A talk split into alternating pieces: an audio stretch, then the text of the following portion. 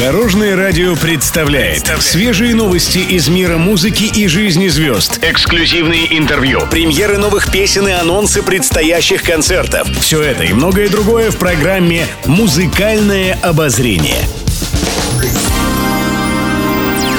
Добрый день! В студии Екатерина Крылова, и это программа «Музыкальное обозрение» на Дорожном радио. Музыкальные новости. Наташа Королева рассказала о бандитских 90-х.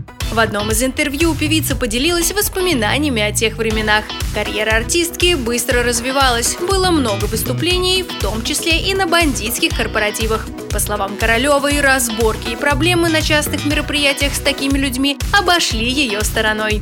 Ей повезло, и всегда все было на высшем уровне. Она постоянно чувствовала уважительное отношение к себе. Говорит, никогда не было никаких поползновений к ней, приставаний или других эксцессов. Все культурно. Были и приятные бонусы. Представители криминального мира могли отблагодарить сверх гонорара и надарить кучу подарков, что было очень к месту пишет пресса. Сергей Жуков подал иск к бывшему продюсеру и музыкальному лейблу издательства «Джем». Повод, как всегда, один – песни. А именно спор об исключительных смежных правах на использование фонограмм 13 песен группы, в числе которых «Крошка моя», «Чужие губы» и другие композиции. Представитель Сергея Жукова утверждает, что исполнитель не передавал права на композиции экс-продюсеру.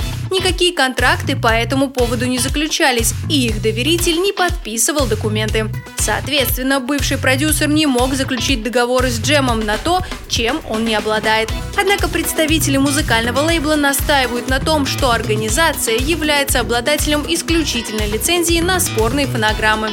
Отмечается также, что суд отказался наложить на ответчика обязательства виде запрета совершать действия по использованию эксклюзивных смежных прав, о которых запрашивала сторона истца.